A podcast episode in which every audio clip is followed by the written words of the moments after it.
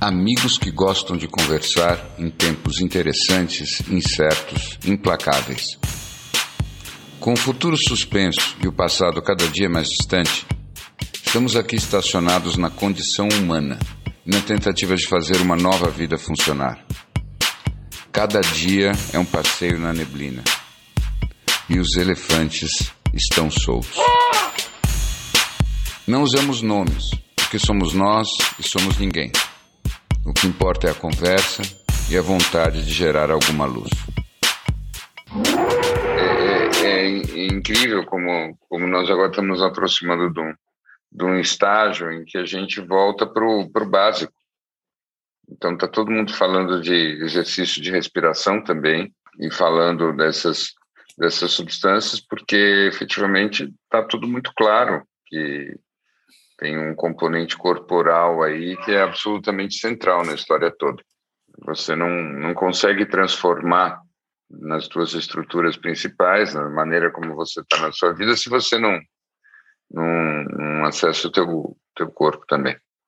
Então, em algum momento, quando você transforma, o teu corpo vai reagir. E ele vai, vai expressar isso de algum modo, porque, afinal de contas, qualquer emoção mais intensa é tem um componente corporal também. E aí, quando vem esse componente corporal, é, a gente tem que lidar com isso. Tá? Então, para mim, é muito claro que, que essas técnicas todas tenham, tenham começado a ficar cada vez mais fortes. Né?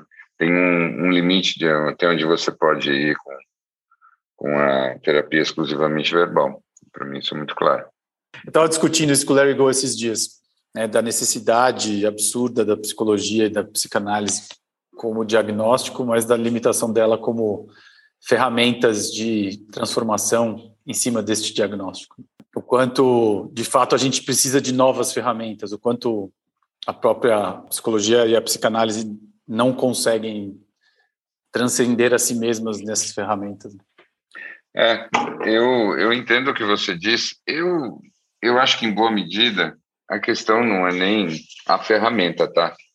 Eu acho que a questão central é a nossa própria mente.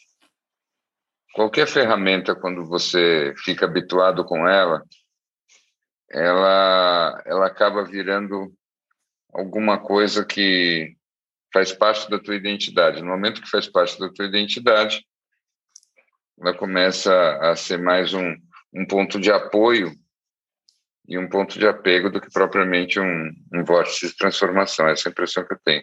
Até mesmo essas coisas diferentes que a gente fala, eu conheço pessoas que são tão ligadas nelas que elas acabam se transformando em, em conservadoras através dessa história. Então, eu acho que é muito o quanto que você se identifica com aquilo que você está fazendo e aquilo acaba se tornando um instrumento de, conserva de conservação da tua própria identidade. Não sei se vocês entendem o que eu quero dizer, mas o que eu quis dizer, em última instância, é que a nossa natureza ela é muito esperta para transformar qualquer é. coisa num instrumento de conservação. Eu estava pensando nisso outro dia, é, justamente quando você compara essas duas ferramentas, talvez algumas mais veementes de se chegar a traumas e, enfim, é, o, o Snow aí fala de, de ferramentas mais eficientes, né?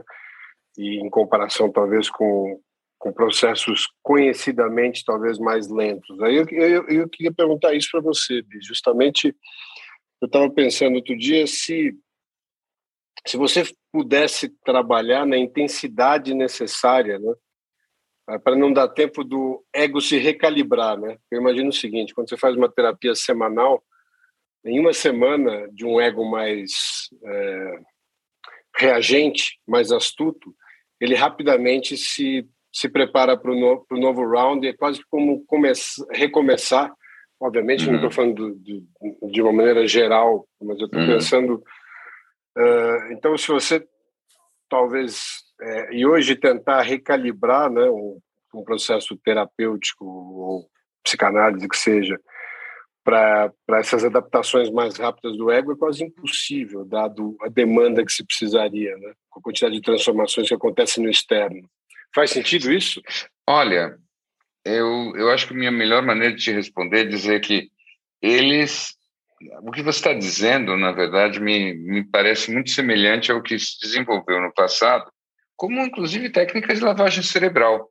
Funciona, mas o mais delicado nessa história é que só funciona se você coloca alguma outra coisa no lugar. Entendeu? Se você só fizer a parte da intensidade e da desconstrução do ego o tempo todo, o que você faz essencialmente é levar uma pessoa para um estado de psicose. Ou seja, não, mas eu não pensei, eu não pensei nisso, eu não pensei em você uh, desconstruir o ego o tempo todo. Na verdade, hum. eu penso muito mais em você trabalhar de uma maneira mais eficiente para que você possa chegar nos mesmos lugares que as pessoas chegam, talvez com, com terapias com ajuda de psicodélicos ou hum. outras ajudas, ou até mesmo através de, um, de uma respiração alotrópica, como a gente estava falando há pouco. É, eu acho que, que parecem ser mais veementes nessa, nessa questão de, de dar o bypass ao ego, né? e você talvez chegar mais rápido a, ao inconsciente, onde estão as programações mais rígidas e mais fortes, que uh, quando você talvez numa terapia mais tradicional, você consiga trabalhar com muito mais, uh, levaria muito mais tempo para vencer essas barreiras. Você trabalha com, trabalhando, acaba trabalhando muito mais no consciente do que chegando ao inconsciente. Não estou falando, obviamente, de terapeutas conceituados com a natureza do bi, mas estou falando de uma maneira geral na psicoterapia, né? Olha, é, é a sensação é, que eu tenho. Olha, eu, eu, eu entendo o que você diz, mas quando você para para pensar, os maiores experts em lidar com, com essas programações profundas, que são as programações mais traumáticas, se você olha como é que eles funcionam, não, não é à toa que quase todos eles desenvolvem abordagens muito delicadas. Eu acho que tem um aspecto aí que a gente precisa sempre lembrar. Tá?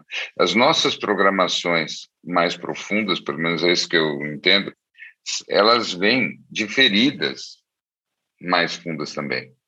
Então, elas são essencialmente resultado dos nossos pontos de maior dor. Então, por causa disso, você acessá-las de uma forma assim, você não tem para onde escapar, agora você vai entrar em contato com isso. Na verdade, existem coisas que são feitas que levam a isso, mas muitas vezes elas retraumatizam a pessoa, tá? Que tem uma questão de ela não ter absolutamente controle nenhum do que está acontecendo, nem da velocidade que, é, que ela está acessando essa história, e os traumas delas estão todos ali. Então, em geral, se você pega um cara como Gabor Mate, que eu acho que assim, um super expert de, de, de trauma, quando você vê ele lidando com a coisa, pelo menos que me chama a atenção, é a delicadeza com que, com que ele faz isso. Quando você pensa no Peter Levine, ele, ele também funciona assim. Então, ao, ao comparado, comparado ah. com o quê? Porque você está você tá subentendendo aí uma violência que eu, que eu não, que eu não, em momento nenhum eu, eu citei. O que eu estou dizendo, ah. eu acho que os, a delicadeza, se você vê como é feito um processo, por exemplo, é, no, no, John Hopkins, no, no hospital dos, hum. Nova York, que tem feito as pesquisas hoje com psilocibina, que são que é o derivado dos cogumelos, é um é um processo de uma delicadeza absurda. É, Sim. É, é um, não é um ritual é, e eu acho que quando a gente está falando talvez de plantas sagradas e rituais de santo daime e outras coisas, não, não é disso que a gente está falando aqui. A gente está falando de coisas muito mais cirúrgicas, né? Para se chegar nessas feridas. E pode ser um processo ainda com outras substâncias é, que seja extremamente delicado. Não é, uma, não é de uma dessa violência que parece que você está colocando aí.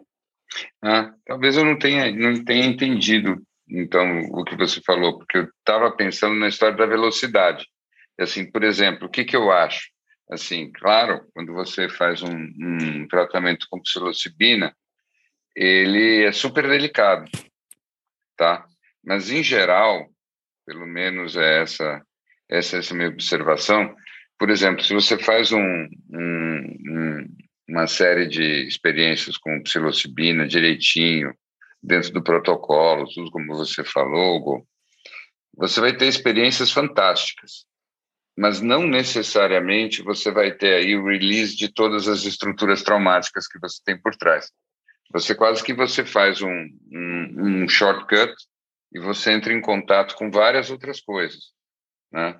Eu assim eu, eu não tenho que, que, que ajudam muito a complementar a terapia claro. não. Não escuta é, eu, eu não, digo mais eu não acho que são mutuamente exclusivas. Mas de forma alguma de forma alguma. Nem eu nem eu. Mas eu achei que você estava falando mais da, da história do, do enfrentamento mesmo das estruturas.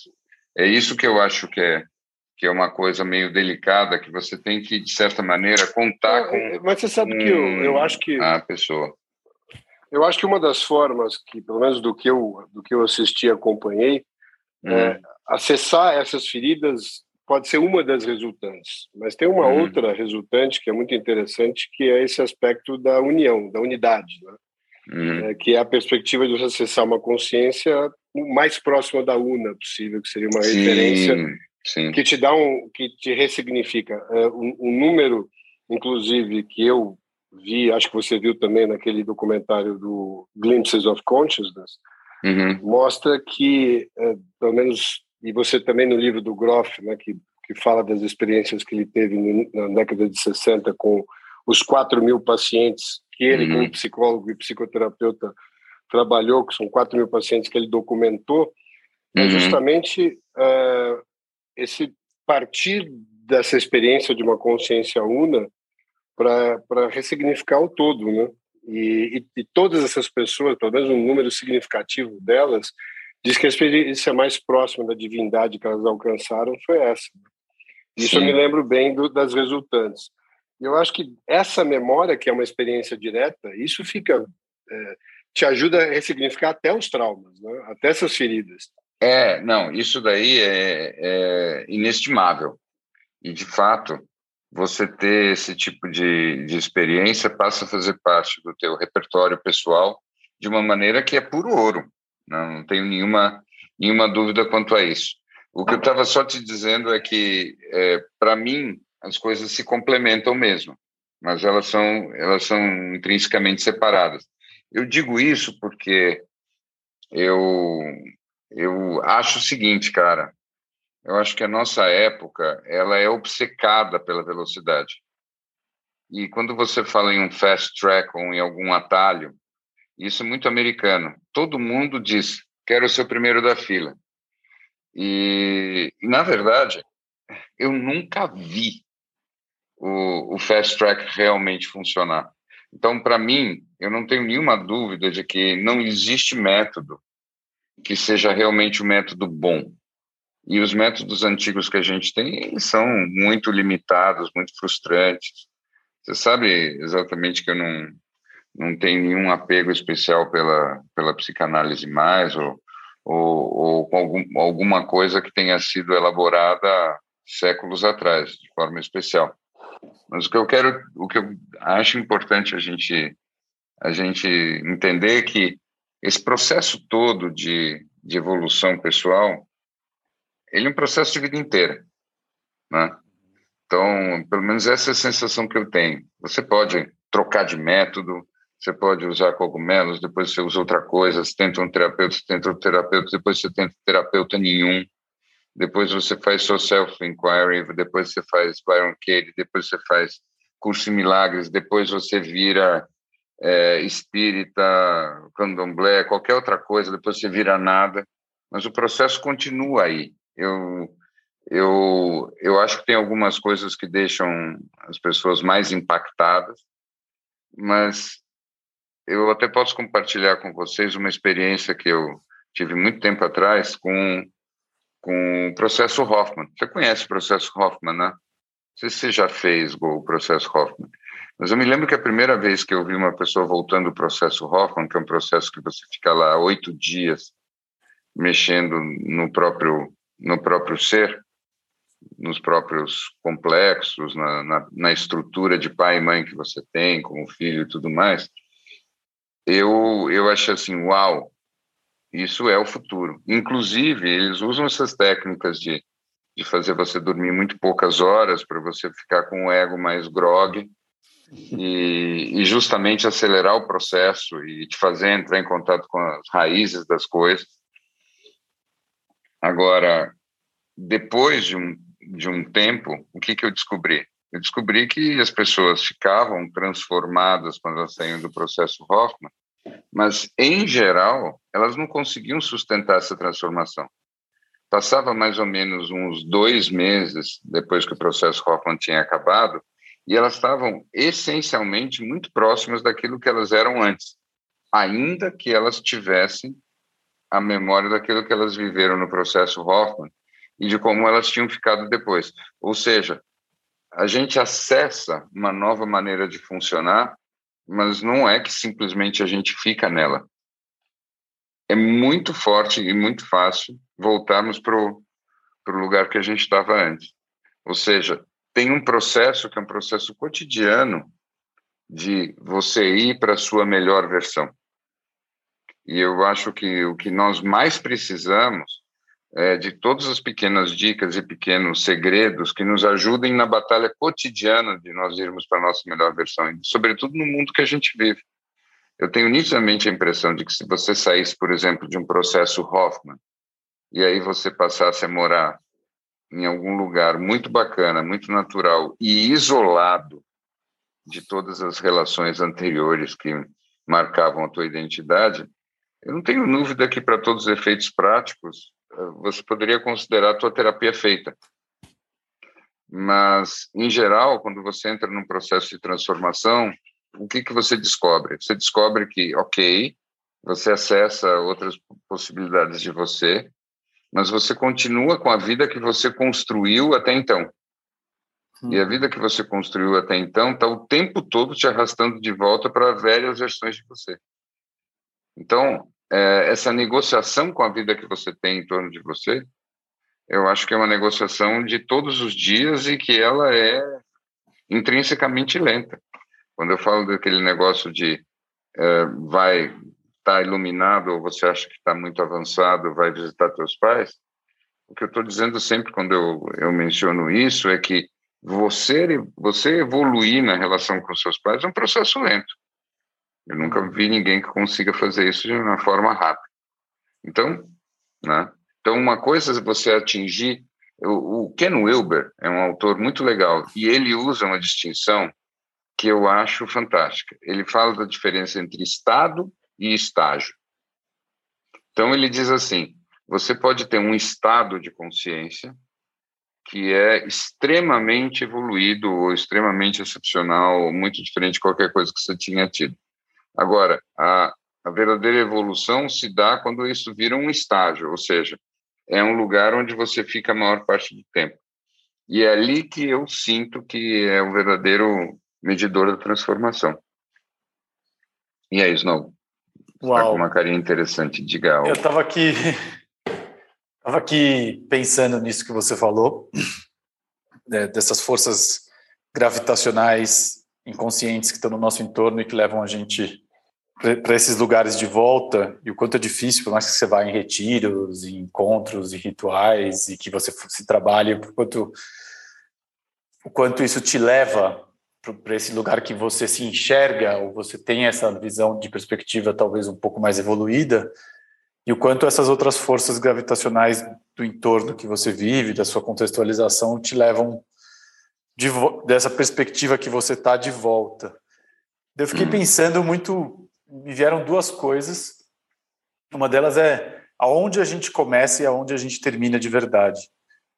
Porque no fim, se, se a gente consegue se olhar de outra forma, de um outro lugar, e você volta, e você, em pouco tempo, já voltou, entre aspas, a ser aquela pessoa que você era, quer dizer, com, já com uma consciência alcançada, significa que muito do que a gente é não está na gente, né?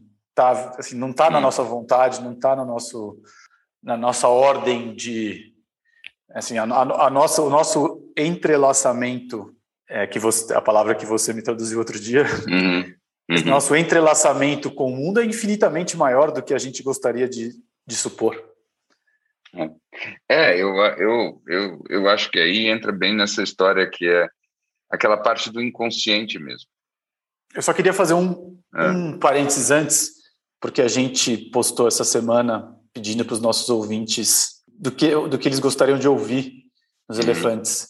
E vieram muitas coisas que a gente ouviu. Então, primeiramente, em nome de nós, queria agradecer a todos que responderam. A gente não conseguiu responder a todos devidamente nessa correria. Então, agradecer a todo mundo que respondeu e falar um pouco que a gente fez, deu uma olhada nas, em todas as respostas e essa questão do, do entorno e do inconsciente e das forças e como é difícil a gente conseguir manter essa, essa, esse caminho foi uma das coisas que vieram à tona na nossa conversa. Então, só queria usar esse esse caminho aqui para agradecer e para também para falar que isso é um, um, dos temas que a gente escolheu para falar hoje. Então, antes da gente avançar nessa história, eu queria voltar naquilo que a gente estava falando antes um segundo. Go, eu fiquei pensando no teu comentário, eu fiquei com uma curiosidade. É, se você fosse inventar uma terapia, sem se preocupar muito é, com nenhum tipo de, digamos assim, comprovação, mas se fosse uma coisa meio, mais ou menos assim, quase que mágica, como é que seria a, a terapia que você acha que, que no teu imaginário você gostaria de fazer? Vamos partir do pressuposto que ela vai funcionar, mas como você gostaria que ela fosse? O que significaria funcionar? Pois então, assim, pode ser do jeito que você quiser, funcionar no teu critério. Mas como é que seria o processo? Como é que seria o processo ideal de terapia para você? Como é, como é que você avalia que a sua terapia funcionou? Não, acho que é completamente subjetivo, né? Exato. Não, mas eu estou falando para você. Assim, você se submetendo a uma terapia como como cliente da terapia ou como como pessoa que vai fazer então, terapia. Então, qual seria a terapia é que, do como, teu... Como você sente? Qual é o indicativo que você tem que quando você está ministrando uma terapia ela funcionou para um cliente seu, por exemplo? Ah, isso é outra coisa, né? Mas eu estava falando do ponto de vista do, do cliente, né? Eu estava falando do ponto de vista de você se submeter à terapia, não você ser o terapeuta. Eu estava falando não, mas eu entendi, coisas mas diferentes. Eu, eu queria entender qual é, eu entendi, queria entender qual é a métrica que avalia o funcionar, entendeu? Porque eu, eu imagino como se trata de um processo, de uma jornada, e você mesmo diz que esse processo ele é nutrido de quase de que pequenas vitórias, né? uhum. pequenas sensações de evolução, é, eu imagino que a, qualquer processo que nós todos passamos, seja esse experimental que você citou e um monte de, de pequenas ferramentinhas e tal, eu acho que a sensação, é, fazendo aqui uma analogia aí à, à caverna de Platão, né? É, sempre que você, e eu digo qualquer um de nós, é, sair com a ideia de procurar uma luz, né? Ou seja, uhum. sair da corrente, vão ter sempre aqueles chamados os amos da caverna, né? Que são aqueles que vão vir com conversas para te desconstruir e te, e te manter uh, acorrentado. Então, eu, eu acho que uh, o processo dessa essa busca, essa terapia ideal que não existe, essa jornada, ela é, ela pode ser de uma vida inteira. Eu até me lembro de uma pergunta que fizeram uma vez para um para um palestrante que eu estava assistindo e perguntando se justamente se, se a espiritualidade era uma jornada ou era um instante, né? Uhum. É, que o chamado desse o, o, o, esse instante tão especial onde você tem essa essa sensação de que de que as coisas realmente não são como elas pareciam ser, ou seja, a unidade, seja o que for. E ele respondeu: ela é uma jornada até ser um instante. Uhum. Então, é, o funcionar, eu não acho nem que é esse instante. O funcionar é você ter essa sensação de que você está em, em num processo de sair em direção à luz. Né? Você pode estar Sim. em qualquer um desses estágios. E essa terapia ideal, que eu não sei qual é, é eu imagino que seja a tentativa e erro, muitas vezes. Né? Você, tudo bem, bater a cara ali, vai buscar um processo que mexeu em alguma coisa que você não conhecia, você traz à tona, trabalha com outras terapias, uh, ou, ou você pode simplesmente voltar né, ao lugar uhum. da corrente, ou como diz no, no, se não me engano, é no, os tibetanos que chamam as três salas, né? Hum. Você pode voltar para a sala da ignorância, que é a primeira ah. sala, e viver feliz ali. Não, mas, mas toda é, vez que você está na intermediária, é, eu acho que é Sim. isso. Então, quando você fala de um processo que eu visualizo como um processo ideal, eu, eu, eu, eu o meu processo é tentativa e erro. Claro, eu sou, eu estou sempre buscando sair de um lugar de, de um, talvez uma camada uh, anterior de alguma ignorância para uma camada um pouco mais de luz. Só isso. E luz não é significamente não significa iluminar, não. significa mais clareza sobre quem eu sou. Só isso. Não, não. Então, não é nada diferente do que eu acredito, você sabe. O, o que eu acho só que eu te responderia sobre esse assunto é o seguinte, ó.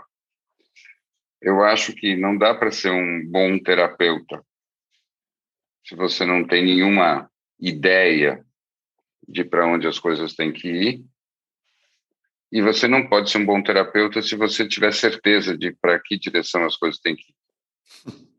Ou seja, Ou seja o único jeito.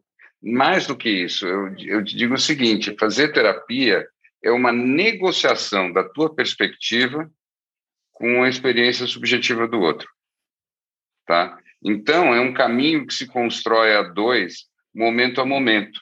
E é por isso que, às vezes, você, você traz à tona algumas coisas que eu eu nem discordo, mas eu humildemente eu, eu, eu fico quase que um pouco perdido, porque para mim terapia são as pessoas e sobretudo os terapeutas. Eu na verdade, para ser bem sincero, eu não acredito em métodos, tá? Porque é quase como se a ideia do método fosse uma coisa bem americana do tipo assim, você faz o método certo, aí você se certifica no método certo né? Eu prefiro um bom terapeuta no método errado do que do que um cara todo cheio de si que acabou de se certificar no suposto método último tipo. E aí eu acho que a gente entra num, num papo que a gente já teve entre nós três, interessante, que é o quanto uma pessoa curada por um certo método se identifica como uma pessoa curada por aquele uhum. método. Né? A gente falou muito do Dave Show, que uhum. claramente se curou da adição dele de, de viciado em jogo, em jogo e dessa adição em, em, em, jogo e o quanto ele, ele se identifica com essa pessoa que se curou pelos os 12 passos que obviamente são incríveis e ajudam muita gente, mas o, o quanto isso também pode virar uma identificação extra. Quanto no fim é, e, eu acho, e isso também é um outro tema sensacional, né? A necessidade de rótulos para facilitar a comunicação versus o quanto a gente pode se identificar com eles. É, né? É. E aí eu acho que entra muito na, no quanto que, que cada pessoa e cada cultura leva a gente para uma armadilha diferente. Né? Então, eu tive uma experiência hoje que eu queria compartilhar com vocês que eu acho muito divertido. Eu hoje estava acabando de ler o, o, livro do Michael Singer, só acabei de ler ele hoje. O livro vai muito bem, né? E uhum. eu estava curtindo bastante o livro e a maneira como ele coloca várias coisas. E eu me dei conta de que eu estou num momento em que eu estou vivendo eu pessoalmente uma uma grande dúvida, né?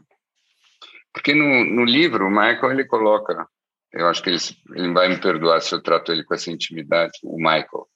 Então, eu acho que o Michael, o Michael. coloca, é, o Michael ele coloca a certa altura que a única coisa que você tem que se preocupar é com a sua libertação pessoal, como consciência. Tá? A sua única prioridade tem que ser essa, porque se você se comportar e, e você estiver no mundo como uma uma pessoa que tem uma consciência que se liberou, você vai estar agindo da maneira certa.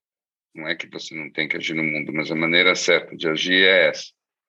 E que antes disso, você está na mente pessoal. E pronto. Né?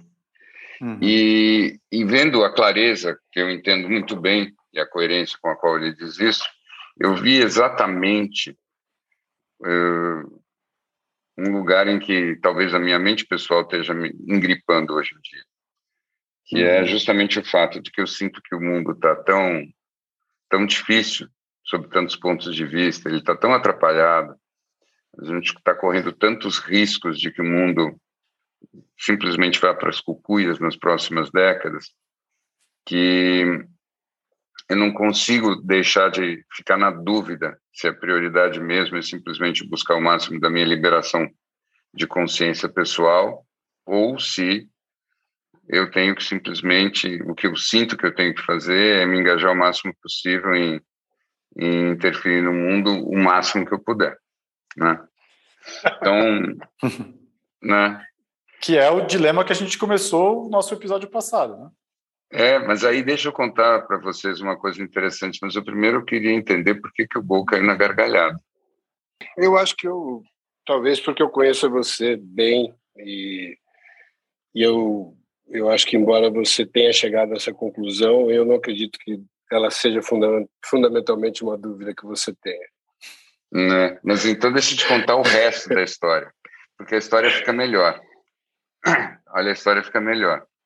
Então vamos ver o que, que você acha que aconteceu? Aí eu estava lendo o livro, e aí é o seguinte, gente, eu estou viajando, tá? Então eu tô, eu tô fora do país. Fisicamente viajando. É, isso. Não, porque as outras viagens eu estou sempre fazendo.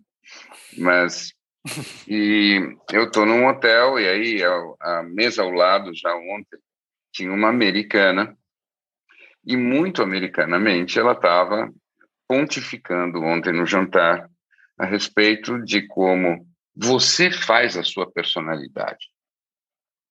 Você faz a sua personalidade, você escolhe aquilo que você pensa.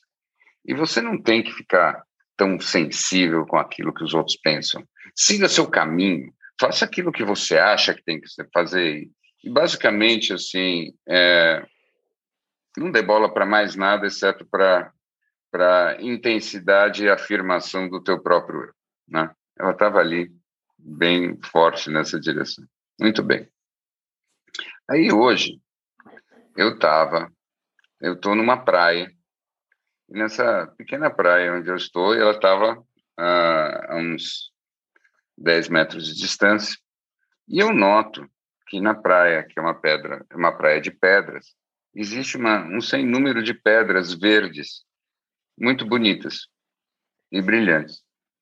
E eu até pego uma pedrinha assim e digo, nossa, que legal, talvez eu leve isso de lembrança para casa. Eu penso nisso e continuo lendo o livro do, do Michael Singer, né?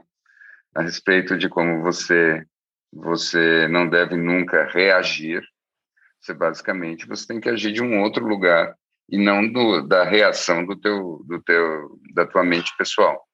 Bom, continuo lendo o livro e aí me aparece essa americana, com um saquinho plástico,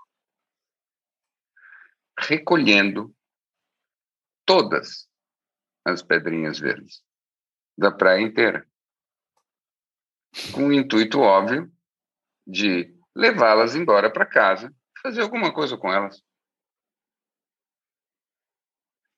E aí o primeiro pensamento que me vem é: o que, que você acharia se eu fosse o Grand Canyon e fosse recolher todas as pedras que eu acho interessante do teu Grand Canyon. Né? E aí é óbvio que eu disse, oh, olha uma armadilha se montando aí. Né? E aí eu estava com o livro do, do Michael Singer na mão e eu pensando assim, bom, e aí? O que eu devo fazer? Eu devo simplesmente deixar isso para lá, desencanar porque obviamente minha mente pessoal se engajou na história, né? Vocês, vocês me conhecem, sabem que eu fiquei irritado com, com o que estava acontecendo.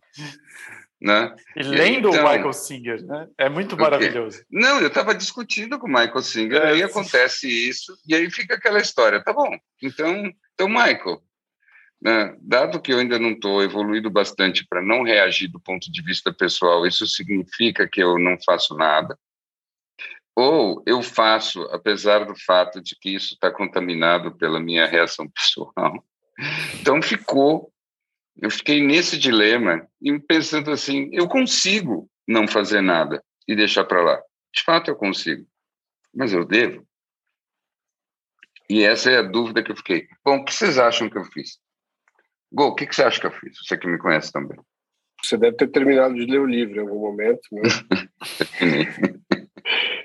eu imagino que você deixou a pedrinha onde ela estava e seguiu sua vida. É, até, eu... porque, até porque o que, eu, o que eu acho que o Michael Singer estava querendo te dizer é o seguinte: dentro da teoria do microcosmos e macrocosmos, né, se tem um pedacinho seu que acha que ainda precisa tirar alguma coisa e levar uhum. consigo, eu vou fazer um expoente disso exagerado para que você possa ter uma noção né, do que seria isso né, de uma maneira é, mais veemente. E aí você talvez possa se desapegar dessa pedrinha como você fez. Entendeu? Que ele então. conseguiu trabalhar no teu inconsciente de maneira maravilhosa. Espero que você tenha feito isso. Ou você fez um colar de pedrinhas também, não sei. Não, não, não, não. Então, então é. você basicamente está certo, mas o que, que eu acabei fazendo? Vocês não, o que, que você acha? Eu acho que você resolveu aproveitar suas férias e que você. É... Você foi levar a pedrinha para a moça? Não, não, não. Eu acho faltou eu... uma. Não, não, não, não, não, não, não, não. Então o que o que eu fiz foi foi mas, exatamente mas, o seguinte. Me fala uma coisa. É. Antes de você falar do que você fez. É.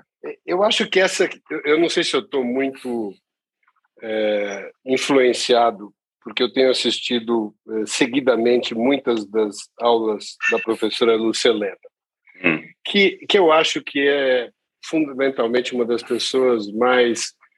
Uh, eu gostaria muito de conhecê-la pessoalmente, pela simplicidade com que ela co coloca assuntos muito profundos. Mas, de qualquer maneira, eu acho que o que, o que, o que a gente esquece de que este é o palco onde essas coisas têm que acontecer. Né? Porque é, e passa a ser até engraçado quando você se coloca nesse lugar do observador de si mesmo diante dessas situações que muitas vezes têm que ser absurdas para serem os gatilhos que ainda tem dentro da gente, né? Uhum. Então, eu acho interessantíssimo quando, quando se orquestra dessa forma, onde você está lendo um livro que fala sobre o tema, aparece um negócio exagerado como esse, você uhum. tem, na noite anterior, houve uma conversa, então você já tem uma opinião formada uhum. sobre quem está fazendo aquilo, e tudo Sim. aquilo naquele, é, naquele teatrinho feito para você, né? Exatamente. Eu queria, eu queria só, antes do Bi comentar, fazer um comentário em cima do que o, do que o Gol falou, que eu adorei esse, esse tema, Bi, e esse seu dilema, porque eu acho que esse dilema talvez seja um dilema que todas as pessoas que estão buscando algum tipo de profundidade e de um let go mínimo na vida passam todos os dias, que é qual é a sua reação ao ver e sentir algo errado? E eu fico pensando que todo mundo que está ouvindo a gente deve ter passado por isso nessa semana, esse mês. Lembrei do, dessa semana que eu estava vendo o Will Smith na Oprah, uma entrevista que ele fez para a Oprah antes do Oscar, e que ele estava fazendo exatamente isso que o Gol falou. Ele estava criando todo o cenário para ele viver aquilo que ele viveu no Oscar. Uhum que é o que, que você faz quando você vê uma coisa que você não concorda que está acontecendo na sua frente, quando você está tentando e, let go. Então eu queria perguntar justamente, até, a menos que a gente tenha que ouvir o desfecho da história do Bi primeiro, talvez seja. Não, não, não, vamos seguir. História, o desfecho é o que menos importa. Não, ele é muito importante. A gente já está criando só. Eu, eu quero voltar, tá criando... eu quero voltar no desfecho, porque eu acho que esse tema que você trouxe do Will Smith, e talvez até desse, dessa historinha do, do Bi, é um. Eu estava pensando justamente nesse lugar que o Bi conhece tão bem, que é esse lugar do inconsciente, e, tão, e, e, o, o, quanto esse inconsciente é um sistema de inteligência artificial, né?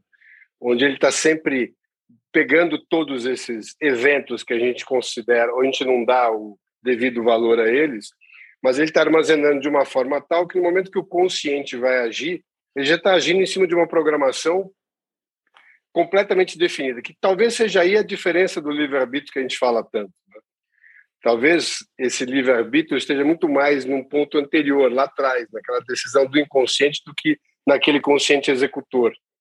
Uhum. E, e, a, e a gente fala muito pouco de, dessa, dessa programação que os nossos ouvintes, até com é, um dos temas que eles falam ali, é desse inconsciente coletivo. Né? Uhum. Uhum. Uhum. E, o quanto o nosso inconsciente, e é isso eu ia perguntar para o Bi, está é, se retroalimentando também desse inconsciente coletivo e quanto o nosso consciente está agindo em cima dessa retroalimentação entre os dois?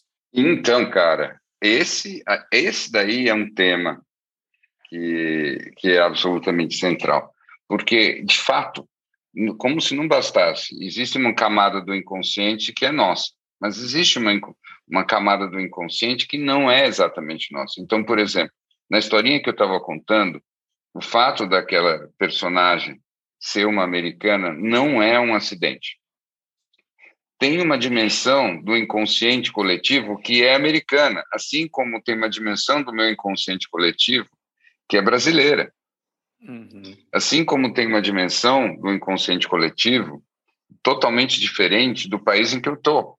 Então, cada país, cada grupo tem um, um inconsciente coletivo diferente e isso acaba alimentando e interferindo diretamente naquilo que você vive na tua própria psique. Então, por exemplo, um, o inconsciente coletivo americano, ele já empurra você para uma dimensão mais individualista e empurra você para um pragmatismo veloz e que busca uma conclusão mais rápida, né? Então, tudo aquilo que for nessa direção, se você faz parte desse inconsciente coletivo, isso é muito estimulado. Já se você pensa no inconsciente coletivo brasileiro, para mim é muito nítido que ele é, ao contrário, muito mais coletivista. Né? Uhum. E ele é muito mais emocional. Então, tudo aquilo que envolver intensidade emocional e vivida junto com outras pessoas, é uma coisa que o nosso inconsciente coletivo empurra a gente para viver. De tal modo que essa história de você ficar refletindo sozinho e separado dos outros, na nossa cultura é quase como se fosse um castigo. É literalmente o cantinho do pensar que você hum. bota a criança de castigo. Então, é, isso é inconsciente coletivo independente daquilo que é o teu inconsciente, que tem a ver com as tuas histórias, aquilo que tem a ver com a tua natureza que vai te empurrando sem você saber. Então, faz parte daquilo que você tem que lutar para não não se identificar. Porque senão você fica tomando um monte de premissas que na verdade não são suas. E como todas as outras premissas, elas têm que ser deixadas para trás. Né? É parte é. daquilo que impede a nossa liberdade, eu acho. Diga. Eu acho que a, a, a proposta que talvez sugere aí o Michael, seu amigo doravante Michael, uhum. é, que não é nada diferente de nenhuma das tradições mais antigas, né? Uhum. Seja, sejam os gregos, indianos, tibetanos, é o seguinte, eu acho que seja alguma coisa na linha de você conseguir criar o máximo de espaço possível entre estímulo e reação. Por quê? Porque o teu estímulo não vem de um consciente, está vindo de uma programação. Então, como é que você ganha tempo para conseguir observar aquilo? Né? Total. E quais são os processos que te ajudam a ganhar tempo? Acho que um dos caminhos é, sim, você conhecer as feridas e nas camadas mais profundas, mas tem uma coisa muito mais uh, acho que didática, e aí eu concordo com você que é, uma, é um treinamento diário mesmo, de ter a consciência de que você é predominantemente reativo. E por mais que você esteja conscientemente pensando naquilo, você ainda está seguindo uma programação do inconsciente na maioria das vezes. Então, quanto mais você conseguir criar esse espaço, talvez maior chance você tenha de não ter que olhar para um filme depois, como faz o Will Smith hoje, e falar assim: quem é esse cara dando um tapa na cara do, do Chris Rock? Que ele não deve se reconhecer naquilo. Claro. Ele seguiu uma programação tão intrínseca nele que ele não sabe quem é o cara que fez aqui. É, eu acho que você tem toda a razão. Agora, você sabe o que, que eu acho que, que o Michael não chega a falar? É que quando você avança muito nesse processo, você chega numa hora que você consegue praticamente desligar a tua reação, tá? A tua reação ela não vai se manifestar. Quando você chega nesse estágio, ele descreve como se fosse assim: a, a energia que flui através de você, que em, em, essencialmente a mesma energia que flui no cosmos, ela te induz a compreender o que você deve fazer. É um pouco mais complicado do que isso, eu acho, ele não entra muito em detalhes, mas essencialmente o que, o que, que rola? Quando você começa a se desligar da tua mente pessoal, você não se desliga da mente.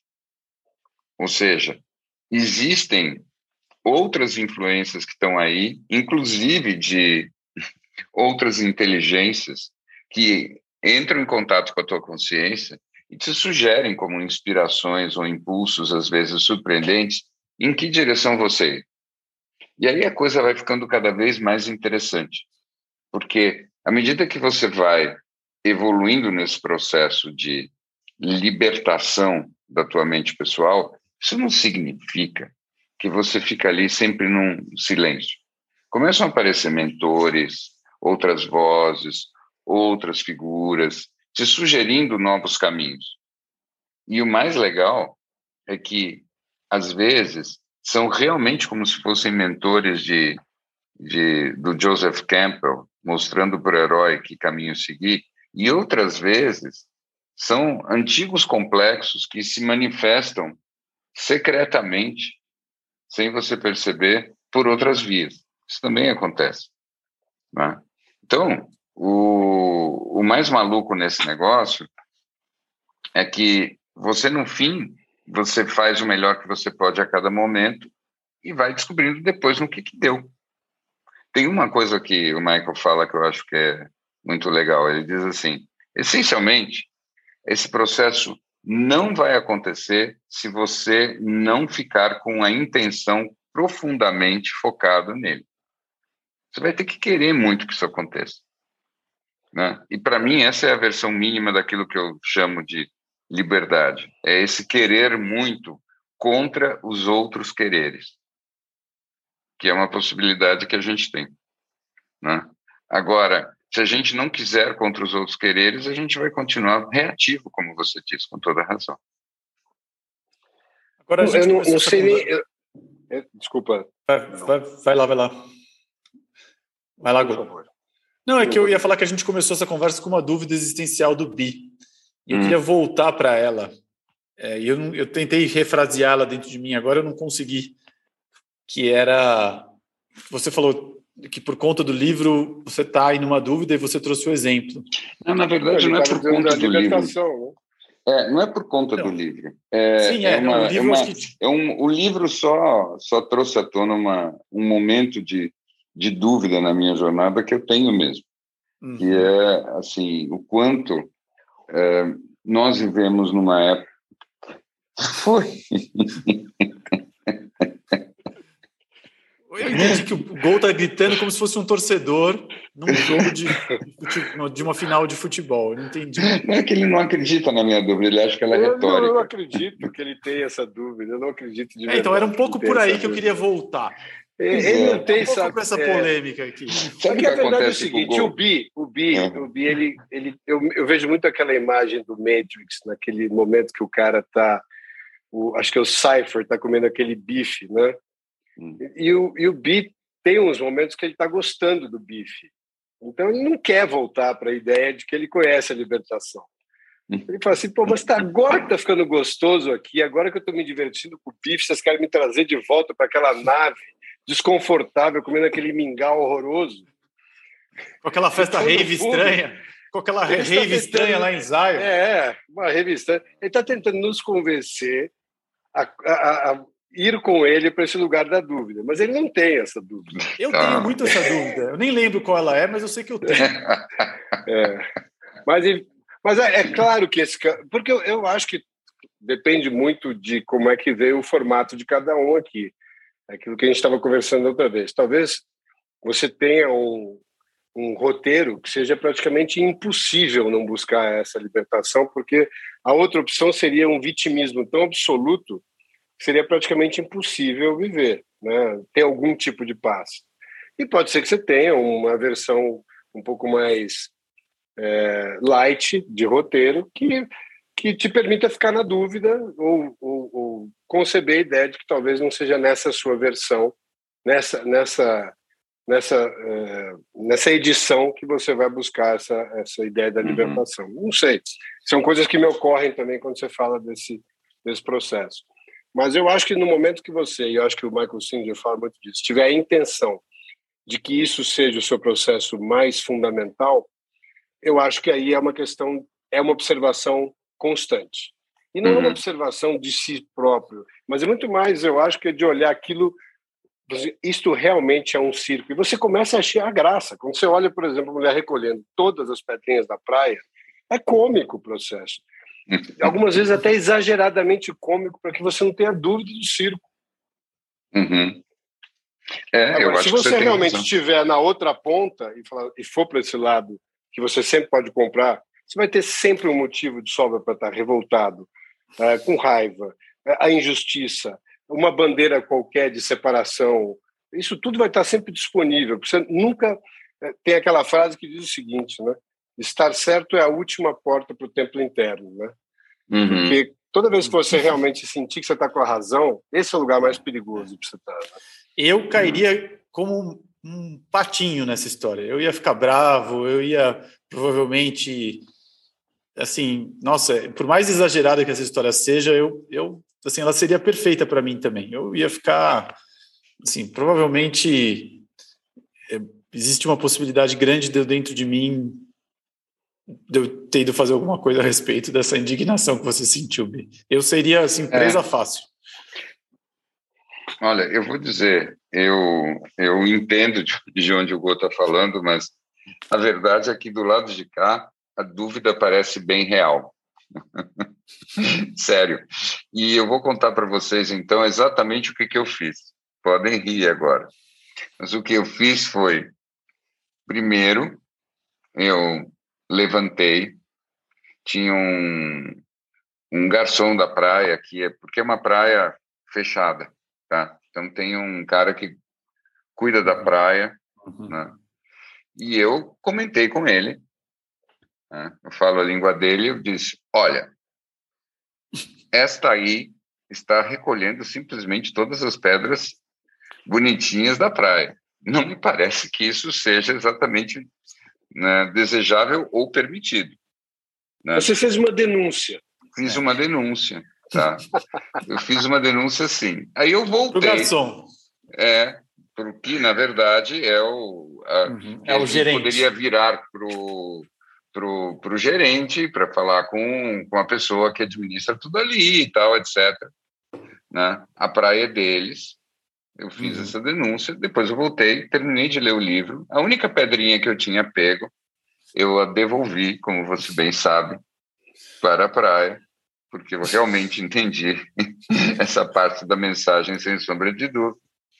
E, e fiquei, depois disso, completamente tranquilo. E não fiquei com nada da energia. Então, agora o interessante é, provavelmente, se eu não tivesse feito é, essa denúncia, a energia teria ficado me incomodando. Tá? Porque eu ia ter ficado na dúvida, sinceramente, se não tinha sido omisso, se não fazia parte dessa história, eu tomar alguma atitude. Não deu em nada. Mas, mas eu acho que isso, isso, isso corrobora muito com a forma como você atua aqui nos elefantes. Hum. Quando aqui é colocada alguma forma que alguma alguma alguma afirmação que para você te impacta como se alguém estivesse recolhendo todas as pedrinhas da praia, é impossível para você não fazer uma denúncia em público que é expor a sua posição de uma maneira completamente veemente pelo tempo que for necessário. que porre! Bom, quando você descreve assim, fica muito claro que eu preciso exercitar maior, mais minha libertação de não fazer isso. Não, eu só acho que fica claro como funciona o processo para você. É, Agora, eu é, acho que eu conseguiria você, não é, ter feito. Mas vocês entendem? O que eu sinto, assim, quando eu falo que eu estou na dúvida, eu não sei se o fato de eu ter feito essa denúncia, depois eu vi que não deu em absolutamente nada, mas isso não era mais uma questão para mim. Eu estava livre para o let go depois. Vou pedir uma pergunta. É. Como é que você lidaria com o fato Se, vamos supor que essa senhora não tivesse recolhido as pedrinhas do chão e você não tivesse assistido essa cena dantesca. Hum. E, e você tivesse recolhido aquela pedrinha unitária que você estava namorando e colocado ela no seu bolso para presentear a senhora Bia em algum momento.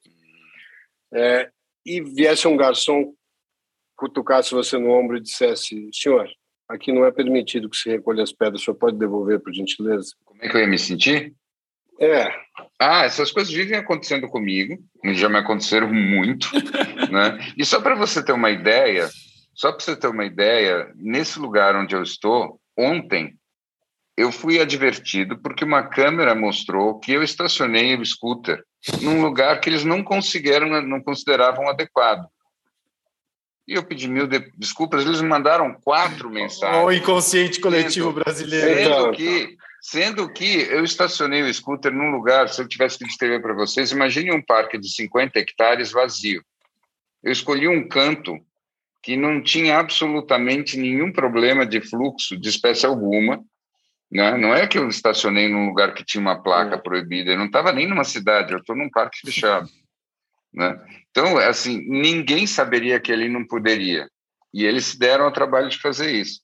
Então, estou acostumado a levar, não, eu, eu, eu a levar advertências. porque o meu, o meu grande calcanhar de Aquiles é, e eu sei que é aí que eu, tenho, eu já ativo a ideia de que eu estou no circo, é a síndrome do pequeno poder.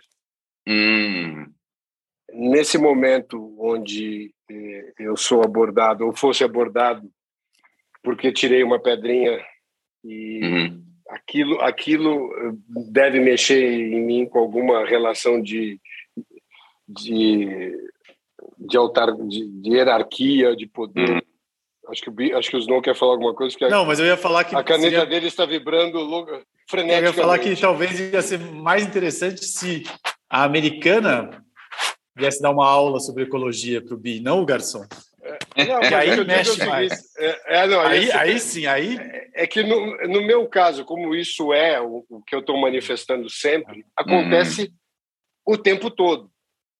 Então, uhum. eu agora já virou um negócio tão frequente que eu já, já começo a rir de mim mesmo, porque eu já imagino uhum. todas as cenas que eu faria ali e tal. Uhum.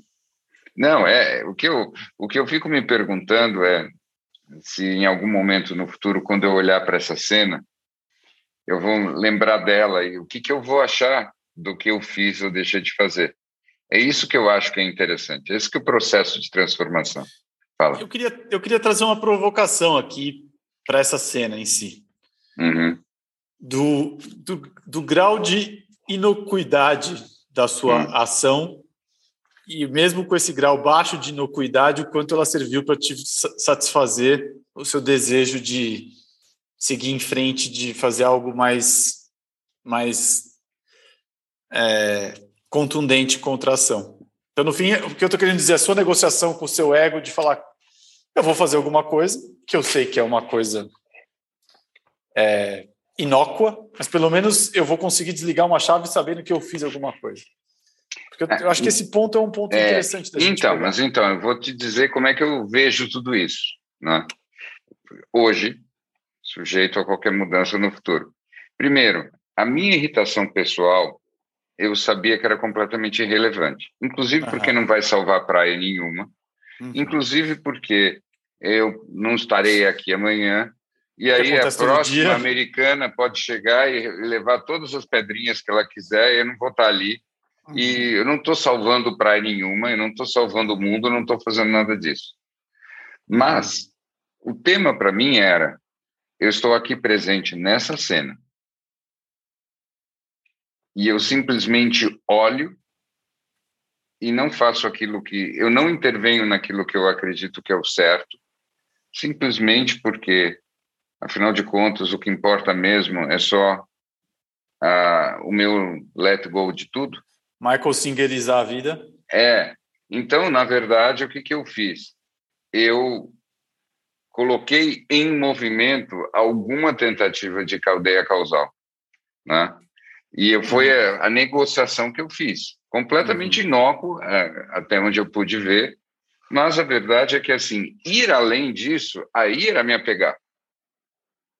Uhum. Tá? Pode ser que eu, no, no, no futuro, perceba que eu agi com apego, com apego que ou uma aversão à minha própria relevância, né? Então, uhum. talvez eu tenha um complexo de eu tenho que fazer algo, né? E isso uhum. pode ser uhum. só um complexo psicológico do qual eu tenho que me, me despedir. Mas talvez esse, essa seja uma das últimas fronteiras das quais eu não consigo ainda desapegar. Eu acho que quando quando as coisas acontecem e eu estou presente é para que eu faça alguma coisa. É muito interessante isso. Eu estava falando com um amigo hoje que está com um problema na relação ele, dele de casamento. Ele já colocou para frente as questões, eles estão se resolvendo. Nossa, eu fui fundo aqui. Uhum. Mas ele sente que ele tem que fazer algo. Ele sente que ele tem que fazer algo, que ele precisa fazer algo, que ele precisa ter uma atitude, que ele não. E eu acho isso muito interessante, porque quanto está gravado nas nossas memórias celulares ou no nosso padrão, em tudo que a gente deve sempre fazer algo, que eu acho que é um pouco do que o Michael Singer, Michael Singer sempre contrapõe. Né? Porque nesse caso aí você estava lidando com o mundo externo, enfim, no caso dele tem uma coisa ali do, da relação dele e ele acha que ele tem que, ele tem que ali através das ações dele resolver o que, que vai acontecer. Hum. Sendo que ele já colocou os assuntos para frente, ele já está resolvendo. Eu acho que tem um tanto que e eu, olhando de fora, eu olho, eu olho, acho que ele já foi até um pouco longe demais do que ele poderia fazer. Mas existe essa necessidade, esse desespero de ter que ter que fazer algo, de ter que ter tomar uma atitude. O quanto isso é do inconsciente coletivo também. Eu acho que pode ser, né? ainda que eu acho que que a gente não pode generalizar todos os, os tipos de de vontade de tomar iniciativa, né? O que eu acho para mim que é o que é a lente que eu uso para examinar esse negócio é assim: se eu sinto uma pressão irresistível de agir, aí é melhor eu parar. Né? Uhum. É diferente, é diferente de você ter uma crença de que você deveria se posicionar sobre as coisas entendeu? Hum. É de um lugar a outro. Então é assim, Sim. quando você está assim, quando você está assim, como você falou, um desespero de fazer alguma coisa, de tomar uma atitude, isso é uma reação num nível intensíssimo. Nisso eu não acredito, ou não acredito especialmente. Mas isso é diferente de você ter uma crença como, por exemplo, eu tenho hoje, de que você é um ser único com uma consciência única e co-criador da realidade do mundo. Você é literalmente o representante de Deus no microcosmos uhum. que envolve todas as, as, conexões de causa e efeito que, que acabam em você. Uhum. Então, desse lugar, eu acho que tem um, um, um avesso dessa sensação de que você é simplesmente um produto de todas as circunstâncias e tudo mais, entendeu? O que eu Entendi. sinto é que tem desse outro lugar, você é o contrário, você é o protagonista de tudo aquilo que te acontece, para bem ou para mal. O que gera esse, essa mal interpretação de que muitas vezes seria a gente seria obrigado a sempre ter tomar uma atitude. É. Veja, é quase como se fosse o seguinte. Agora imagine olha, vocês dois, é. se uhum. me permitem. Claro. Como é essa dinâmica que vocês estão descrevendo é, numa relação pais e filhos. Você imagina, eu estava lendo sobre isso outro dia, da quantidade de decisões que hoje um pai ou uma mãe acha que tem que tomar durante um dia em relação ao filho, que gira em torno de duas mil. Hum. Por você dia? imagina por dia, né? Então imagina estatisticamente são desde pequenas decisões, assim, ou mínimas, é micro, micro decisões. micro decisões que você que dentro dessa ideia do inconsciente coletivo, ou mais do que isso, dentro dessa convenção né, de relação pais-filhos, existe uma uma ideia de que a, essa é a dinâmica correta, onde onde o pai tem que ter uma ingerência uhum. na rotina ou no desenvolvimento de um filho. Ele tem que tomar essa atitude, ele se sente é, uhum. compelido a tomar atitudes em relação ao filho, seja por comportamento, seja por instrução, seja por é, pressão de pares, enfim. pressão de pares, pressão de pares, convenções, seja pelas convenções. convenções da sociedade, ou seja por uma reação do âmago, né? Quando você ouve uma barbaridade de um filho, você imaginar que por questões hierárquicas e de uhum. respeitos né, das convenções da sociedade, você tem que fazer alguma coisa, porque não é possível um ser uhum. É, que você colocou no colo e acariciou, e, uhum. e, no caso das mães amamentou, aquelas palavras possam sair daquela boquinha tão limpinha. Uhum. Enfim. Então, você, você imagina quão, nesse lugar do Michael Singer, se você realmente entender que desse lugar, que essa relação mais óbvia, onde as convenções da sociedade exigem de você uma reação, se você aí conseguir encontrar uma libertação, você se libertou de praticamente todas as outras convenções. É, e eu acho que nesse momento as coisas, é, essas gerações que vêm aí, vêm numa programação tão mais veemente, tão mais desconhecida para esses pais, que é, talvez a ideia de que o filho tem um caminho dele e tem um, uma, um e tem responsabilidade sobre as suas ações e pelas coisas que ele fala, que são independentes da relação com os pais, seja o início desse processo de libertação. E quando eu falo de pais e filhos, eu estou falando de todas as outras convenções hierárquicas que estão nesse processo junto. Né? Pois é, mas e, sim, interessantíssimo, mas tem uma, uma dúvida que ficou para mim, que é assim, mas não dá para ser pai sem tomar decisões. É, eu, eu acho que, claro, você tem, você tem um, um, um período que você, claro, tem que tomar decisões mas tem um momento que você passa a tomar, uhum. achar que você tem que tomar decisões pelos filhos, né? Ah, sim. E, e é muito, eu imagino que seja, é uma linha muito tênue, né? É muito difícil de a gente na nossa programação, e aí eu digo como pai, né? Ela, é muito violento esse lugar, uhum. onde você realmente se sente responsabilidades e, e, e, e a consciência que a gente tem hoje, que a gente é um, uma resultante de todos os erros e acertos, ela é, é contraintuitiva em relação à educação, porque a gente acha que a gente tem que privar os filhos desses mesmos erros e acertos é. que nos levaram onde a gente está. É. É. E, e talvez a libertação, muitas vezes, é você é, conseguir, eu acho que o Michael fala muito disso, embora não sei se ele tenha filho, acho que ele tem um filho. E como é que você consegue criar justamente esse espaço para você assistir isso tudo como observador seu diante da, da, da circunstância que você vive com o filho e observação do, do, do filho, né? É. É. Olha, eu te digo uma coisa, é, e com certeza o inconsciente brasileiro atrapalha bem esse processo todo. Isso é muito nítido para mim. O inconsciente coletivo brasileiro ele é absolutamente contra qualquer espécie de autoridade. O inconsciente coletivo brasileiro é anárquico, por natureza. Tá? Isso é muito nítido aqui. Eu estou na Europa, tá? Aqui eu tive dias com amigos, velhos amigos, e eles têm filho, filho de 19 anos. Foi interessantíssimo ver como a relação deles com o filho funciona muito bem e é completamente tradicional. Parecia que eu estava vendo uma, uma relação pais e filhos de, sei lá, 40 anos atrás. Né? Sem maiores dificuldades. A, a autoridade dos pais está lá posta, vai até um certo ponto, depois, além desse ponto, é assunto deles, é isso é natural para os pais, ao mesmo tempo está é, muito claro para o filho que dentro de certos cenários os pais dizem como é que as coisas vão funcionar e assim o contraste com o que seria uma relação com um filho da mesma idade equivalente no Brasil, assim, é completamente chocante.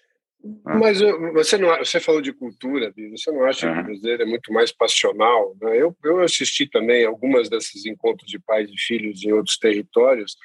Isso me parece em relações mais frias até. Eu não vejo o nível de conexão que a gente desenvolve aqui. Eu não estou querendo é, fazer nenhum, nenhuma análise de um quadro separatista aqui por etnias ou bordas. Uhum, mas, uhum, é, uhum. Eu, eu, sinto que um pouco vem da nossa criação. Né? E, a, e talvez por isso para nós seja até mais difícil dar essa independência e que é muito comum nos Estados Unidos. O filho, quando faz 18 anos ou vai fazer uma faculdade, dificilmente ele faz no mesmo uh, no mesmo estado, na mesma cidade onde ele cresceu, né? Então ele já tem um meio que uma tradição de sair de casa quando faz quando, quando é. vai para a faculdade, quando vai para a faculdade. E quando não é. vai, sai mais cedo ainda, eu acho. É, não, eu acho que a tua descrição a respeito da, do, do contexto norte-americano, eu acho que é bem essa. Eu até vou, vou localizar, eu estou na Itália, e, e aqui, olha, não tem essa frieza, né? pelo menos nessa família que eu estava falando, não tem frieza nenhuma, pelo contrário, é bem afetuoso, e ele é bem cuidadoso com os pais até. Ele, ele, ele é protetor com os pais e tudo mais. É, mas é uma coisa muito específica desse inconsciente coletivo aqui. Eu tenho absoluta certeza que em outros lugares e outros países as coisas funcionam diferentes. Mas o meu ponto não é que tem o certo, tem um monte de problemas aqui que são muito óbvios para mim. O ponto todo é que cada inconsciente coletivo tem alguns aspectos muito interessantes e uns muito chatos.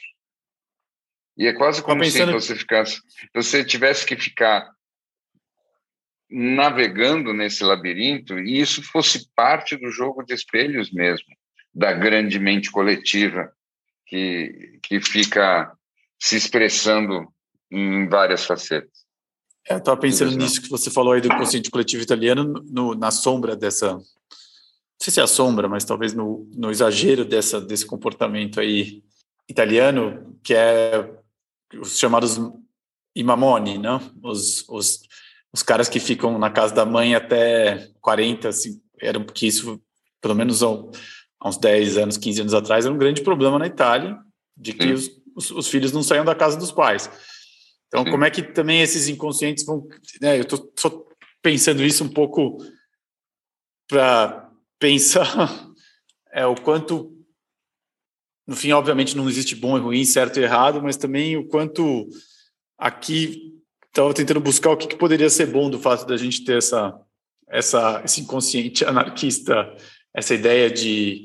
Porque que eu acho que a gente está no meio do caminho, porque a gente não está nem nesse lugar dos, do, do, dos mamones e a gente não está no lugar dos americanos que saem com 17 e os pais com 60, vão, sei lá, 70 vão morar em algum lugar junto com é, se você quer saber. comunidade de aposentados, sabe? Não, você quer saber o que eu acho que é a grande vantagem do inconsciente coletivo brasileiro? Eu já achava isso, às vezes esqueço, mas depois eu me lembro, porque eu tenho novas experiências que me devolvem, me remetem para o mesmo lugar. A grande vantagem para mim do inconsciente coletivo brasileiro, vis-à-vis as várias outras culturas que eu conheço relativamente bem, é o autoquestionamento. É difícil ter um inconsciente coletivo que te ajude mais a você se questionar. Tá? É difícil você ficar confiante e seguro das tuas certezas no Brasil. Parece que a realidade está o tempo todo te estapeando e dizendo você é ridículo com a sua certeza, você é ridículo com a sua certeza. Sim, eu, eu ia te fazer uma pergunta no meio do caminho se isso era só de um certo extrato social era só da população inteira, mas acho que o fim da sua frase acho que respondeu ela melhor, né? Que você está o tempo inteiro sendo estapeado pela realidade. Uhum. É, eu acho que, que o inconsciente coletivo coloca você, se você tem um mínimo de consciência, num lugar bastante humilhante, com muita frequência. E tem, isso é muito positivo até, em termos do, do teu processo de, de crescimento pessoal porque você o tempo todo diz assim, olha, se eu quiser confiar nesse, nesse lugarzinho de conforto que eu consegui, ok, boa sorte para mim, mas provavelmente não vai dar certo. Né? O Brasil é um lugar que não deixa muitas zonas de conforto para as pessoas. Né? E ao mesmo tempo deixa. É, de um outro lugar né? Para que se você uma tolerância, você, uma complacência é... que também não existe é... em outro lugar do mundo. Não, claro. Não, eu acho que se você não tiver no jogo de buscar maior consciência, você fica. Mas aí também você consegue outras maneiras de fazer isso no, no resto do mundo também. Sim. Né? Isso, são, não, são... Eu, de novo, todos, todos os inconscientes coletivos são, são armadilhas. Eles te empurram, mas eles te aprisionam. E aí, nesse sentido, eu acho que você precisa sair fora disso e, e não tem jeito mesmo. Né? E inconscientes coletivos, eles são países? São povos? Eu acho que, assim, eles têm... Inconsciente coletivo, a rigor, ele vai até um limite que você fica com dificuldade de dizer onde é que ele acaba. Então, por exemplo, ser humano tem um consciente coletivo, a humanidade inteira tem um inconsciente. Né? Assim como tem o, o teu inconsciente pessoal, depois tem o inconsciente familiar, depois tem o inconsciente grupal, depois tem o inconsciente mais assim, uhum. é, cultural, e depois vai indo, não tem fim. Né? Uhum. Nenhum so, sobrepõe o outro. A gente está só falando de uma camada dessa, dessa história. Estamos aqui na sessão perguntas para leigos. Eu entendo que o inconsciente coletivo é uma definição aí, enfim, não sei se é filosófica ou psicanalista. É, junguiana. Junguiana. E tem um, uma outra definição que é o Zeitgeist. Não sei se eu pronunciei uhum, certo, que sim, é o espírito sim, sim. dos tempos. Uhum. Eles são a mesma coisa? Ou... Não. Não, pelo contrário, porque a gente pode comparar o Zeitgeist com a consciência coletiva, tá? Então, aquilo que todo mundo está ah. olhando e todo mundo está prestando atenção. Então, é a mentalidade de uma época que envolve a moda e tudo mais. Então, é, isso tem a ver com a consciência coletiva, que são os valores com os quais a, a, a consciência coletiva está se identificando. Tá? Entendi. E, de certa maneira, claro, você pode viver uma vida inconsciente porque você simplesmente se apoia na consciência coletiva, ou seja, você não tem individualidade. Você simplesmente vai, a Maria vai com as outras. A Maria vai com as outras, ela pode ela pode ter um grau de inconsciência muito grande, mas ela tem que ter consciência do que as outras estão fazendo para poder imitar. Então ela não é inconsciente de verdade. Entendi. É claro? E você acha que é mais fácil você viver no nível um, uma vida. Nossa, eu ia fazer uma pergunta que eu não sei se ela faz sentido, mas vou fazer de qualquer mesmo jeito. Num lugar onde a consciência coletiva é mais elevada, você pode estar ao luxo de ser mais inconsciente. Ponto. Ah, acho que não. O que, que você acha, Gol? Você está muito entediado com os últimos 10 minutos. Gol estava lá embaixo, é... quase dormindo. É, eu estava lembrando de uma de uma frase da enfim, uma frase que eu vi hoje que fala da gente aqui nessa nessa consciência quando você vai perdendo um pouco a ideia da individualidade, né, ou vai ficando mais uhum. dentro da ideia da individualidade, muito mais preso na matéria, ah, você a tua ideia é sobreviver e procriar com o maior conforto possível. Uhum. E e eu acho que isso, de certa forma, está muito presente nesse inconsciente coletivo, está muito enraizado. E quando a gente fala de libertação, é, pede um desconforto para sair desse lugar, porque é, ele não é um lugar conhecido. Né? Uhum. É, lugar conhecido é esse do inconsciente coletivo, onde, uhum. inclusive no consciente, você olha os pares e é mais ou menos o que todo mundo está fazendo. Uhum. E você tem que ser o estranho por um tempo, né? E você vai encontrar nos outros estranhos, talvez, o que você precisa para criar, talvez, ali a semente de um novo inconsciente coletivo. É muito legal isso. Eu gosto desse lugar dos estranhos. Os meus heróis sempre foram os estranhos.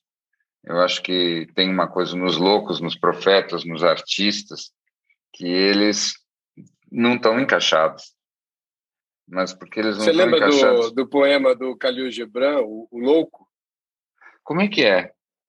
Não lembro, não. Que, que o louco... Bom, que o, o homem acorda e ele muito incomodado, acho que é isso, não me lembro bem, mas eu acho que era mais uma, eu me lembro disso, ele acorda muito incomodado e diz, roubaram as minhas sete máscaras.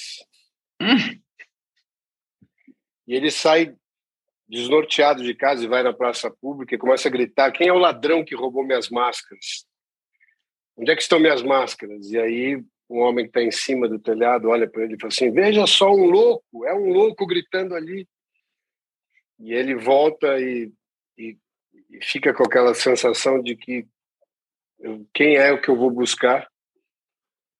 E sou eu sem as minhas sete máscaras, que são das sete vidas que eu vivi. Era alguma coisa nessa linha.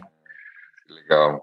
Então, não tem muito como você ser o homem sem as sete máscaras, sem ser um pouco estranho ou sem, sem ser o louco, né? Sim. Agora, o que eu acho é que quando você, você vai para esse lugar, você descobre que a única maneira de você se equilibrar e das coisas fazerem sentido para você é se você faz um esforço, muito espontâneo, na verdade, mas ainda assim um esforço, de contribuir de algum jeito.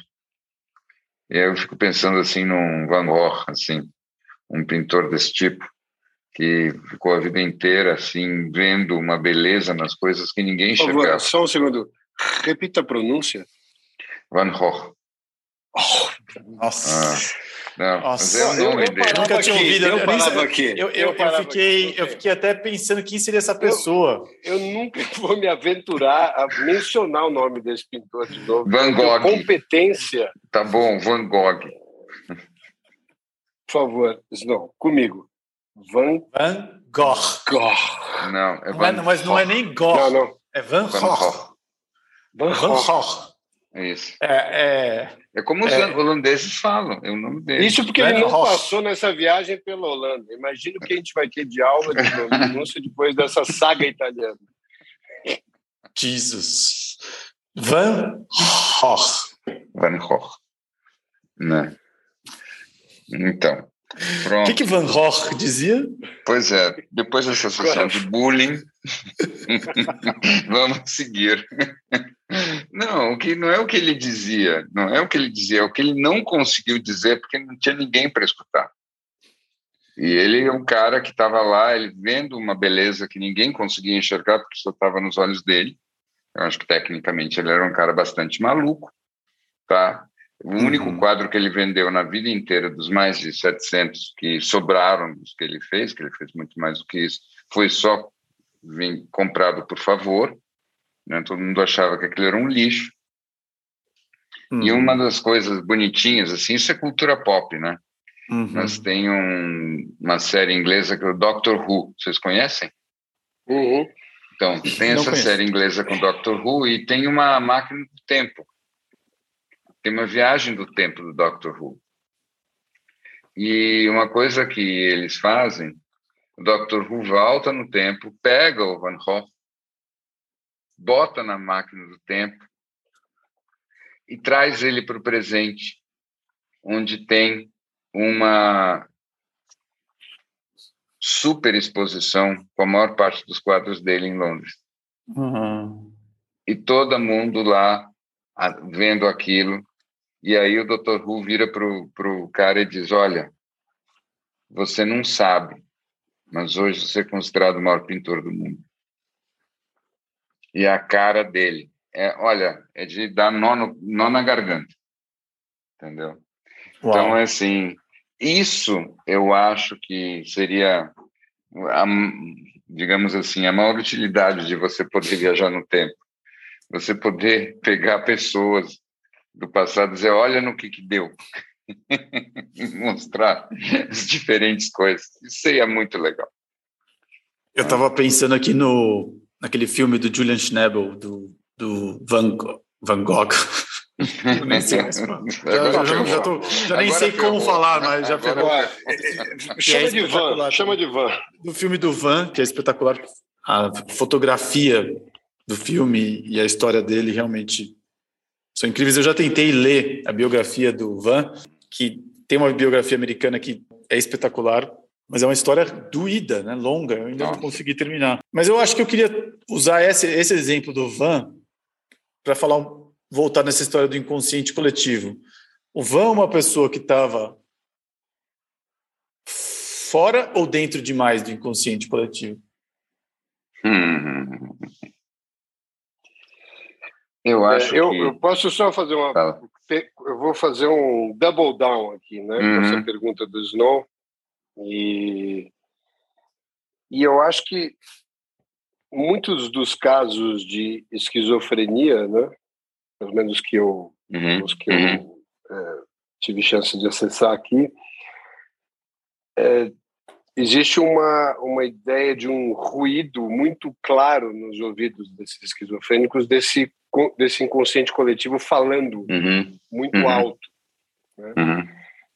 E, e alguns desses pintores traduziam nas telas esses ruídos todos que eles ouviam de caos ou de ideias e tal. Então, é, só complementando a pergunta do Snow.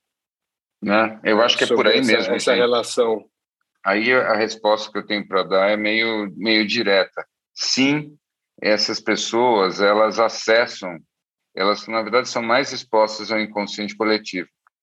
E elas ficam mais conscientes desse inconsciente coletivo e tentam encontrar uma resposta para ele. De certa maneira, eles nos ajudam a entender o que, que esse inconsciente coletivo é. Porque, de novo, voltando, por que, que é inconsciente? Porque, em geral, para todos nós é, é meio que invisível.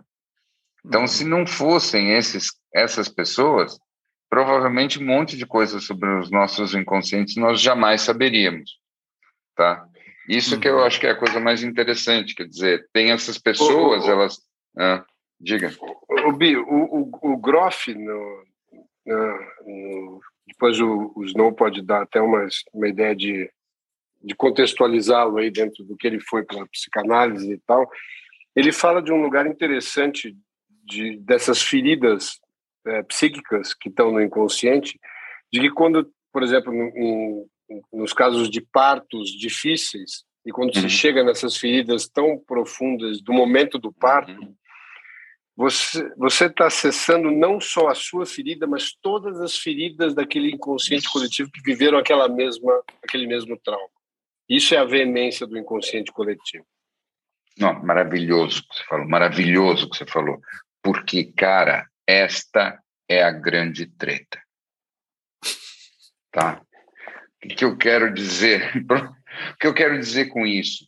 Do jeito que muitas vezes a gente fala, dá a impressão que você vai, faz a tua faxina, aí você limpa o teu cadinho, você limpa o teu porão, aí você fica limpinho, aí você resolveu os teus trauminhas e pronto. Pá! Yes! O Zen Bolt pronto para atingir a libertação. Só que, na verdade, caras, na verdade, na sequência, você descobre que o teu trauma é só uma pequena, minúscula instância do trauma no mundo. Do trauma do mundo. E o mundo é você. E enquanto tiver alguém sofrendo ou lembrando de um sofrimento, você lembra também. Tá? Porque Bom, não eu... existe essa diferença entre você e o outro. Então, vocês só podem imaginar até onde a gente tem que chegar. Bom, eu, eu, eu, queria, eu queria fazer só uma parte um pouco mais otimista, que é justamente o oposto disso que você está falando, que é no momento dentro da teoria do microcosmos e macrocosmos, eu prefiro acreditar que no momento que você está tratando você, você está tratando também o coletivo inteiro. Não, queridão, então... desculpe, eu me expressei, talvez tenha me expressado mal. Isso que você falou é verdade. Não, porque é eu estava começando, eu estava indo em direção à parede onde eu ia bater com a minha cabeça em sequência e dei um passo para trás e resolvi puxar essa carta do otimismo. Não, não. Quando você, o ponto todo é assim, quando você você cuida do teu trauma, você está cuidando do trauma do mundo. É. E quando o teu trauma não está mais te incomodando tanto, o trauma do vizinho te incomoda. E quando você cuida do trauma do vizinho e ele também não está te incomodando tanto, aí o trauma do país vizinho te incomoda. É isso que eu estou tentando dizer. Quer dizer, você está sempre cuidando de você. Porque, no fundo, essa distinção do, do dentro e do fora, para mim, pelo menos na minha experiência, ela só vai até um certo ponto. Depois que você resolveu bastante das suas coisas dentro, é como se o fora virasse dentro. Não sei se eu fiz algum sentido. É claro, é claro. É claro. Né? Então, no, no é fim das contas, do avesso, é assim, como já cantaria. É, agora, agora é por isso um que a gente tem coisa. que pensar em vem... todas as pedrinhas da praia. É, nesse aspecto, você imagina o seguinte: se tem um cara que falava disso com tanta profundidade há 2.400 hum. anos atrás, quão previsível é o nosso comportamento para a gente estar tá fazendo as coisas de uma maneira tão parecida para o texto dele ficar ainda tão atual, né? Eu estou falando aqui, pode ser do Platão, pode ser do é, de qualquer uma dessas desses livros tibetanos ou indianos e tudo mais que falam é. absolutamente da mesma coisa. Olha, eu só queria comentar com vocês que semana passada eu tive numas ruínas etruscas, né? Eu não conhecia tanto sobre os etruscos antes que vocês achem que eu vou ficar fazendo algum tipo de esnobação aqui, não vou. Eu não conhecia muito sobre os etruscos, mas eu vi ruínas etruscas que me mostraram o seguinte: mais de dois mil anos atrás, mais ou menos naquela época ali, que os etruscos são anteriores aos romanos. Cara, para vocês terem uma ideia, estou falando de uma época onde existiam leões na Europa, tá? porque eles, eles pintavam vários leões. E eu primeiro fiquei pensando essa história, não, mas eles buscavam os leões na África. Não, eram leões autóctones. Existiam leões na Europa naquela época, para você ter uma ideia de quanto tempo faz isso. O nível de refinamento que eles tinham, tanto estético quanto cultural, é, é meio boçal. Então, uma coisa fica muito clara. Seres humanos há muito tempo eles conseguem pensar coisas muito profundas, conseguem pintar coisas muito bonitas, eles conseguem saber o que, que é o, o, o mais verdadeiro, o que, que é o mais bonito e o que, que é o mais justo. E desde então, e desde provavelmente muito antes e até agora, o grande mistério é que a gente percebe tudo isso e não consegue viver assim. Porque a gente consegue tropeçar na própria perna, a gente consegue se distrair e ter que recomeçar tudo outra vez. Então é fascinante, porque nós todos somos simultaneamente inspiradíssimos, iluminados e falíveis. Realmente essa essa invenção do criador que é o ser humano é um negócio assim inesgotável. Eu acho que hum? esses povos antigos tinham muito claro que o valor real das coisas estava em tudo que era eterno. Né? É. E, e o que era efêmero, pouco valor tinha. E a gente é vive é o oposto absoluto. Né? é verdade, tá cara. O efêmero e tudo que é eterno, a gente sequer quer falar sobre. É verdade. Tanto é que eles, tais como os, os, os egípcios, o essencial do que eles faziam de arte e tudo mais tinha a ver com as tumbas, tinham a ver com a passagem da morte. A vida deles era fugaz e eles não estavam nem aí para isso. Eles estavam preocupados em morrer bem. E eles eram muito espertos, porque todos os iniciados falam disso. Olha, viva bem, mas viva de um jeito que você possa morrer melhor ainda. Agora, explicar isso, isso vai ter que ficar para outro dia. Eu, eu, eu, queria saber onde é que o Snow está porque não pode ser no mesmo hemisfério que eu. Ele está com um casaco, parece um boneco Michelin. É, ou ele está tá fazendo, ele está transmitindo de dentro de um frigorífico, ou, ou certamente ele não está no mesmo hemisfério que eu. Não, a, eu minha casa estava suando, eu suando olhando para o casaco do Snow. Não, é... Mas eu... ele é o Snow. Então é natural é não, não. um pouco mais. Não, eu quis fazer, ó. Eu usei aqui, ó. Eu pus esse quadro aqui atrás, que tem um pouco de neblina. E, e a minha casa está muito gelada hoje, não sei. Talvez tenha o quê? E, e, e, Isso pendurado atrás de você é um suíno, não? É uma é um é não Ele uma tá foca. no frigorífico. É uma foca. É, é uma foca. A gente tá pode fazer uma homenagem para o Bi nesse momento que é, e ele está longe.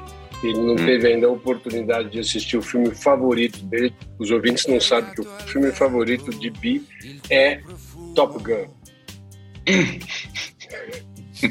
que intriga. E ele não teve chance de assistir Maverick. Ele... E que tal?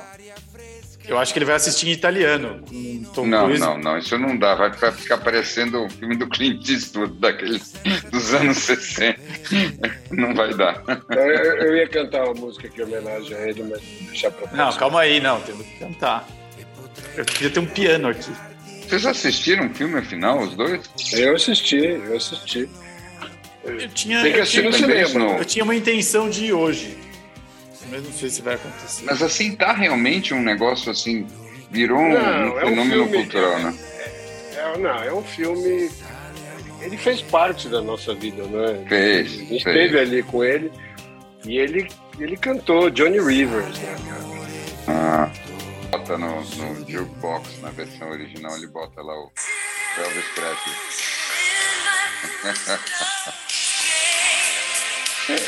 Não, mas o que ele canta é. E o Block That Love. Ah, é, verdade. É. Down on my knees. Então essa, essa é a verdadeira homenagem. If you only love me like you used to do. É, exatamente. Somebody help me now, come on. Ah, é. We have a love, a love, a love you don't find every day. so don't don't, oh don't, don't take it away. I said, baby, baby,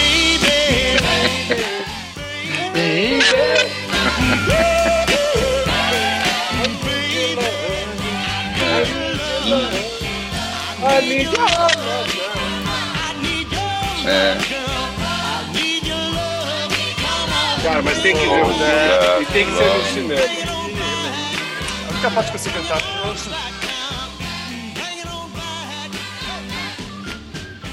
Oh, bring back you lost that, that love and feeling.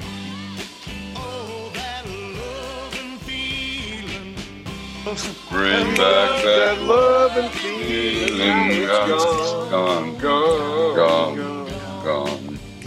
And I can't go. Whoa. Tudum, tudum, tudum, Tá bom. Michael Singer, I get down on my knees. I'm just experiencing. É. That action let me go free. Somebody help me. É isso aí. If you would only love me